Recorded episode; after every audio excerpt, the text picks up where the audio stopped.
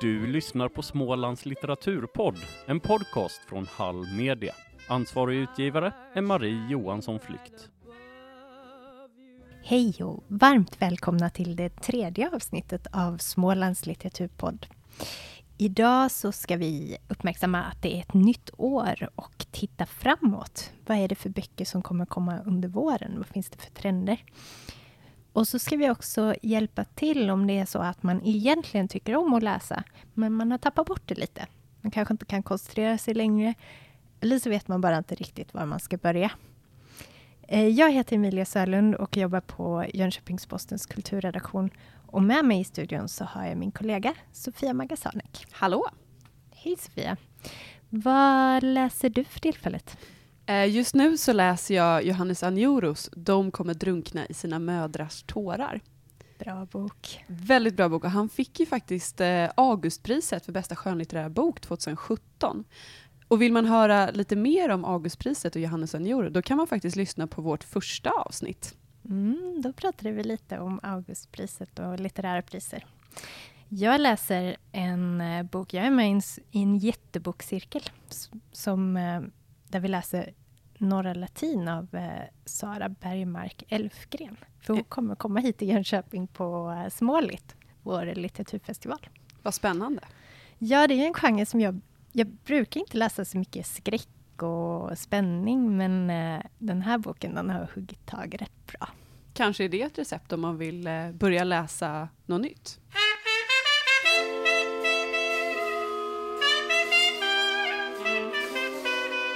Men vi ska börja med att prata om vad som kommer att komma, för vi har alla som håller på med böcker, de brukar sitta och bläddra i den här vårkatalogen över nya böcker. Och eh, vi har gjort en liten trendspaning. Det stämmer. Ja, och eh, vi har fått lite hjälp med den första trenden, för redan på första sidan så, så står det kvinnor, kvinnor, kvinnor. Och tydligen så är två tredjedelar av alla debutanter kvinnor i år och när det gäller barn och ungdomsböcker så är det nästan 100 procent. Så det är en ganska tydlig första trend att man satsar på kvinnliga författare. Och det tycker jag också att man ser eh, i själva exponeringen i bokkatalogen i år. Att många förlag, både stora och lite mindre, Eh, frontar kvinnorna i sin presentation av vårens böcker. Så de första sidorna där så kan man gotta ner sig i kvinnliga författare som debuterar i vår. Eh, och där ser vi ju både svenska debutanter men också att förlagen har satsat på att, att köpa in utländska debutanter, eller ja, som debuterar på svenska. Mm. Har du hittat någon trend när du har bläddrat? Eh, ja, jag eh, har ju hittat eh, flera trender. Men en trend som jag tycker att man kan se det är att det kommer många böcker om eh, vad ska man kalla efterkrigstiden i Europa. Eh, och det är väldigt spännande, för ja, tittar man då från, från eh, andra världskrigets slut och, och, och framåt så eh, är det flera årtal som kanske tidigare år har inte alls skrivit så mycket om och skildrat. I alla fall inte lika mycket som man har skrivit om andra världskriget, som ju är ett av de absolut vanligaste teman som skildras i romaner överhuvudtaget. Absolut, och där tycker jag också att det är väldigt spännande, för i vår så ser vi både Eh, vi ser både skönlitterärt och eh, faktaböcker, faktalitteratur. Eh, och det tror jag, jag har en känsla, att det är lite det att vi, det är en eh, kanske lite orolig tid idag och då eh, tittar vi, tillba vi tittar bakåt som läsare och eh, söker oss till en tid i Europa då man kanske kände samma oro. Mm. Eh, Den här kalla kriget, dynamiken mellan öst och väst har ju också återkommit på ett ganska tråkigt sätt. Precis, och det tror jag är en sak, att vi, eh, vi hanterar den här oron, eller vi söker oss till eh, eh, ja, vi söker oss tillbaka till en tid då vi kände samma oro för att kanske validera den oron vi känner idag. Eh, men det är ju inte bara krigsskildringar och så, utan det är ju också hur man, ja, att, att leva och verka. Och där har vi ju Kenneth Herm, eh, Hermele förlåt, har skrivit en bok som heter en stetl i Stockholm. Som ja, handlar... Den kommer ganska snart tror jag. Mm. Men jag tänker på, eh, det är ju också en skildring av människor som flyttar till Sverige. Mm. Och det är väl en andra trend som vi kan se. Eh, där vi tidigare, vi har sett många flyktskildringar eh, tidigare år. Här, nu kanske det handlar, flera av romanerna, om hur det blir när man väl har etablerat sig i Sverige. Alltså när själva resan i migrationen är överstökad, hur blir livet i Sverige? Det känns som ett tema som flera har ägnat sig åt. Absolut, och jag tycker att där kan man se eh, eh självbiografier och så, men man ser en inifrån skildring av utanförskapet. Eh, och det, det tror jag är väldigt bra, det tycker jag är väldigt nyttigt. Och sen måste jag tillägga, det finns en minitrend i den här trenden. Mm. Och det är att jag har sett flera böcker som på något sätt dissekerar svenskan eh, som språk. Hur då menar du? Oh, men jag tror att vi har haft lite en bild av att det finns finsvenska och det finns fulsvenska och, och språket och språkkunskaper är ju verkligen en, en het potatis i svensk politik. Och nu har man börjat ifrågasätta, finns det finsvenska? Vad är svenska idag? Eh, och för mig som, som för flera år sedan pluggade lingvistik eh, är ju det någonting man pratar om, att språket måste ju ständigt utvecklas eh, för att hänga med och för att vi ska förstå varandra. Så det kommer det böcker om nu. Ja.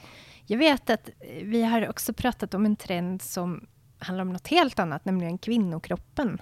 Ja, det här är, ja, alla trender mina favorittrender, men det här är en trend som jag tycker är jätterolig att den har kommit. Vi har sett flera, flera böcker som är skrivna av kvinnor om kvinnokroppen.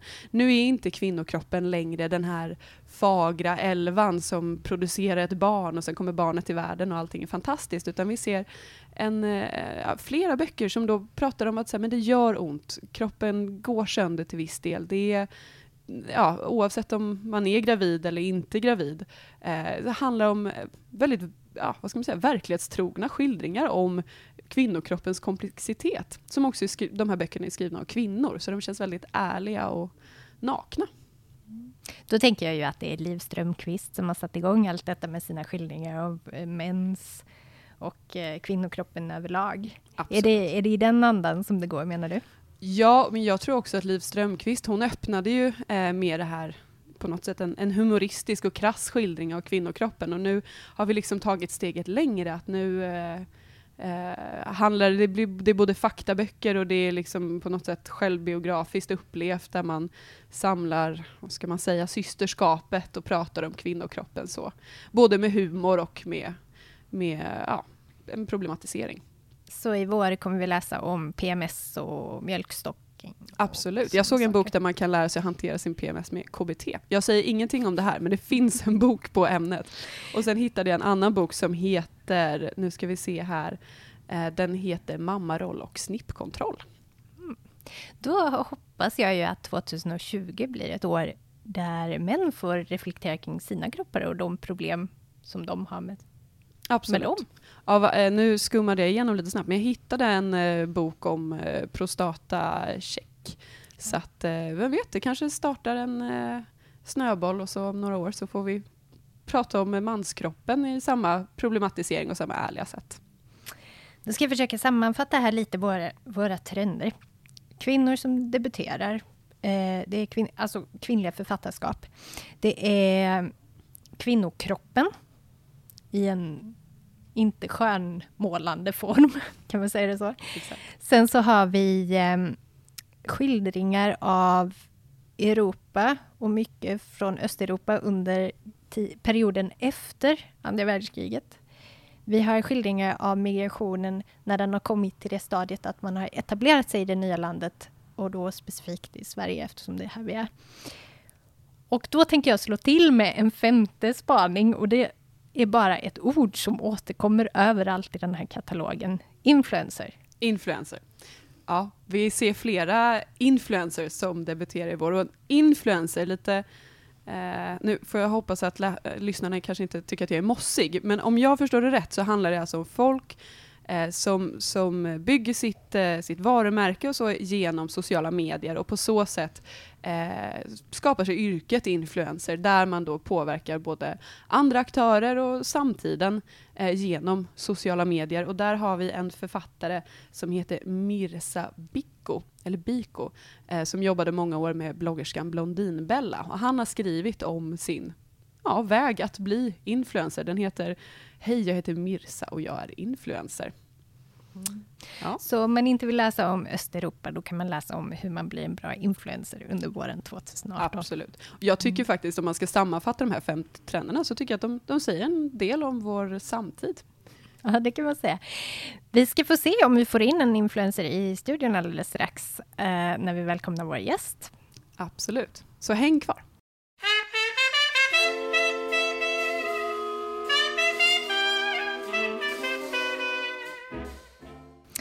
Då välkomnar vi vår gäst in i studion. Eh, Åsa Stork, hon jobbar på eh, Huskvarna bibliotek. Hon är själv författare och skriver lättlästa böcker.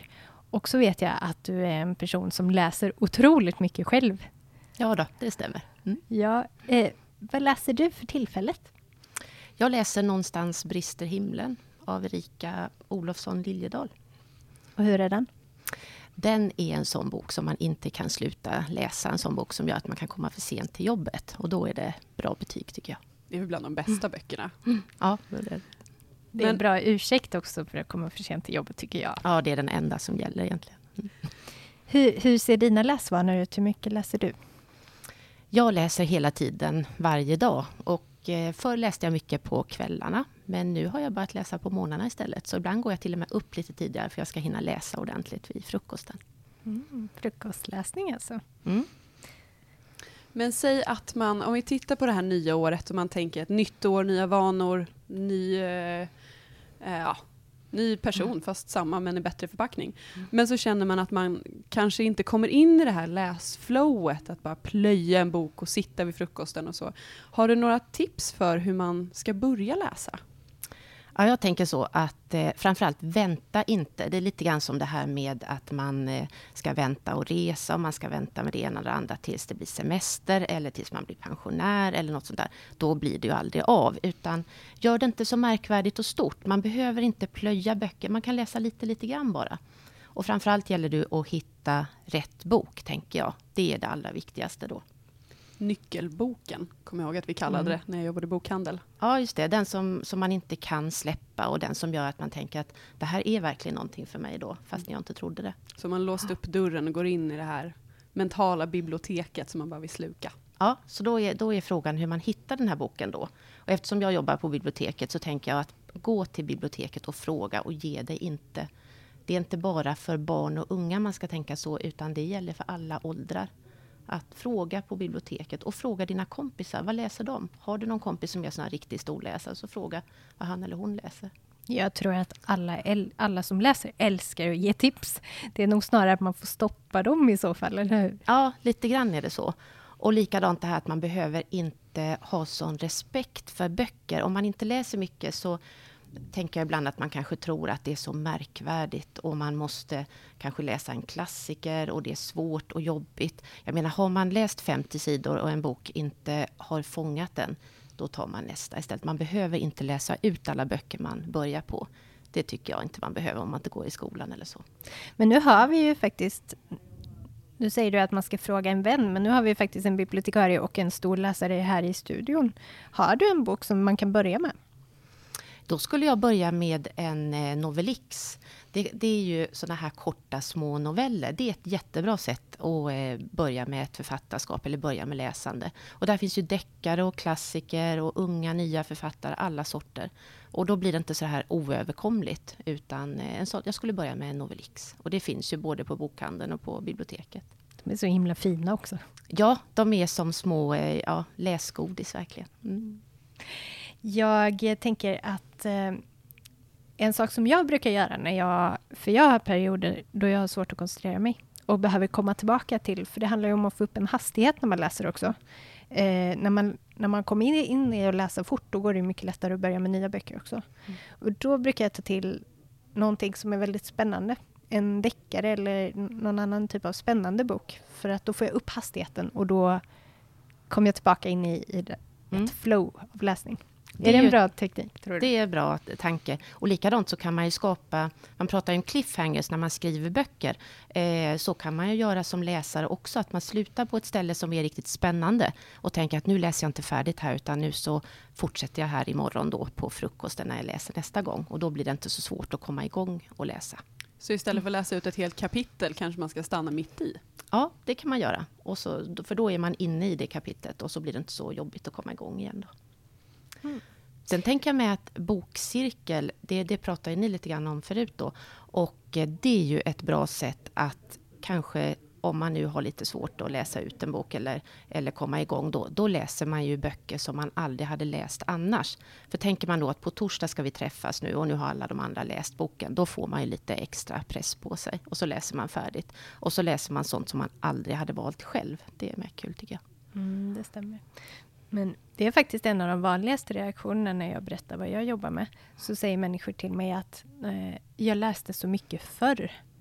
Men eh, nu är, det blir aldrig av längre. Jag har inte tid eller eh, jag kan inte koncentrera mig eller så. Vad tror du att det beror på? Känner du igen det? Det är väl det att man är lite splittrad, att man håller på med så mycket saker olika saker hela tiden. Och läsning kräver ju ändå lite koncentration. Men jag tror ändå inte att man ska överdriva det där. Jag försöker avdramatisera det lite. Det behöver inte vara så att man har en speciell läsfåtölj och att man avsätter tid till detta. Utan man kan läsa lite här och lite där. Och det vet jag när mina döttrar var små. Då, då hade jag egentligen ingen tid för läsning. Men det finns ju annat man kan prioritera bort. Mm, till exempel vad då?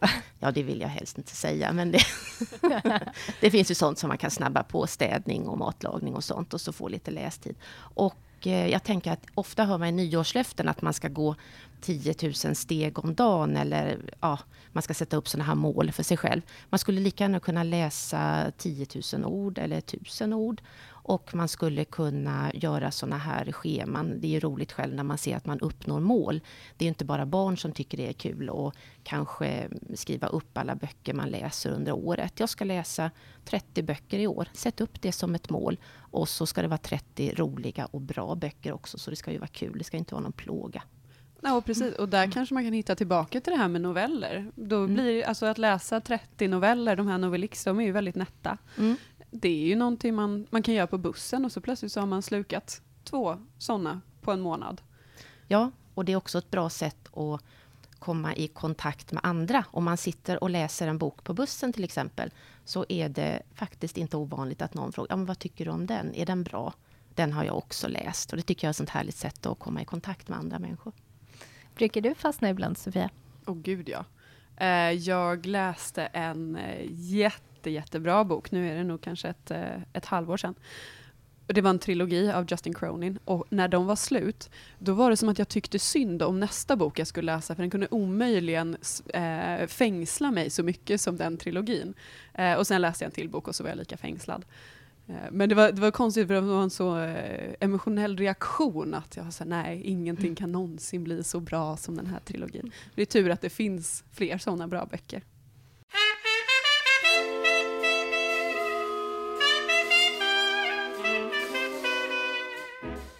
Eh, Åsa Stork, du skriver ju egna böcker och då skriver du ju med, med, med det i bakhuvudet att personen tycker det är svårt att läsa eller inte är så himla duktig på det. Kan du berätta lite hur du tänker när du skapar en sån lättläst bok?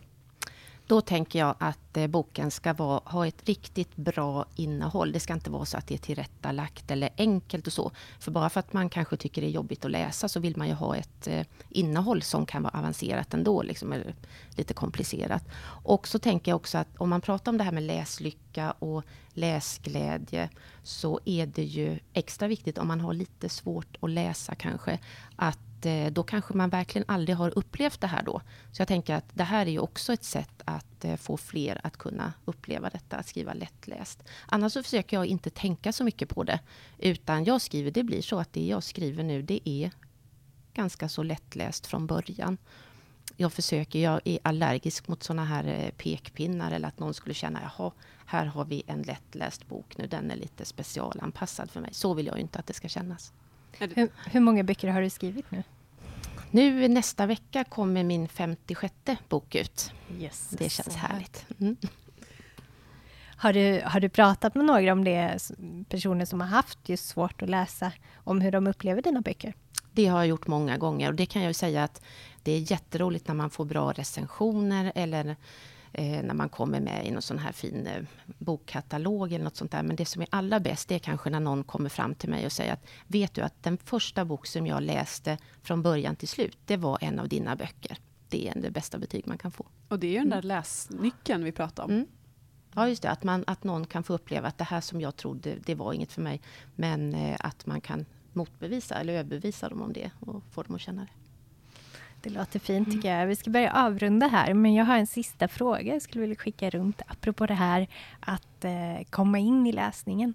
Sofia, kommer du ihåg din första, din första riktiga läsupplevelse när du verkligen kände någonting när du läste? Ja, det gör jag. Får jag berätta den nästa lite makabra historien om min första läsupplevelse? Ja, nu när du lägger fram det så, så känner jag att jag vill höra. Min första stora läsupplevelse som verkligen var att gråta och skratta och sådär. Eh, det var faktiskt, jag läste Sagan om ringen, vilket kanske var lite lillgammalt för jag gick i lågstadiet. Men då i Sagan om ringen, nu hoppas jag att det här inte blir en spoiler för någon, när Boromir dör, då tvingade jag mina kompisar att arrangera en begravning på skolgården. Så det var min första stora läsupplevelse. Ni förstår hur mycket den grep tag i mig, den boken. Det var en väldigt fin begravning, men mina kompisar förstod inte vad vi, vad vi gjorde där. Nej. Hur är det för dig, Åsa? Har du, minns du någon sån stark läsupplevelse från när du var liten? Ja, det gör jag. Och det var Barnen från Frostmofjällen som jag läste. Och eh, grät och grät och grät så mycket så att mina föräldrar blev oroliga. Jag försökte ta den här boken ifrån mig då, men jag fortsatte att läsa och läsa. Och eh, sen så vet jag att jag lekte också den här boken sen då. Att vi var de här barnen och vi gick genom Sverige och så. Och det, det är också ett härligt betyg för en bok, när man vill spela upp det själv. Verkligen. Så det som händer. Ja. Emilia, hur ser det ut för dig? Ja, det, men det är ju tydligen tårar man minns då. För att jag minns min första största faktiskt fortfarande läsupplevelse var när jag läste Borta med vinden. Jag var också lite brådmogen, så jag tror jag var 12. Och kommer till slutet. Och vi behöver inte avslöja för mycket mer än att det var ganska olyckligt. Och min chock när jag upplever, upptäcker att kärlek kan sluta olyckligt. Den fick jag. Jag grät. Eh, klockan var tre på natten när jag hade läst ut den och jag grät så jag väckte mina föräldrar. Eh, Vad fint. Jag vet inte om detta egentligen var någon bra reklam för böcker. Man kan alltså känna mycket sorg när man läser. Men eh, vi ska avrunda här. Tack så jättemycket för att ni kom. Tack Åsa Stork för att mm, vi läste vår. Så får ni lyssna nästa gång.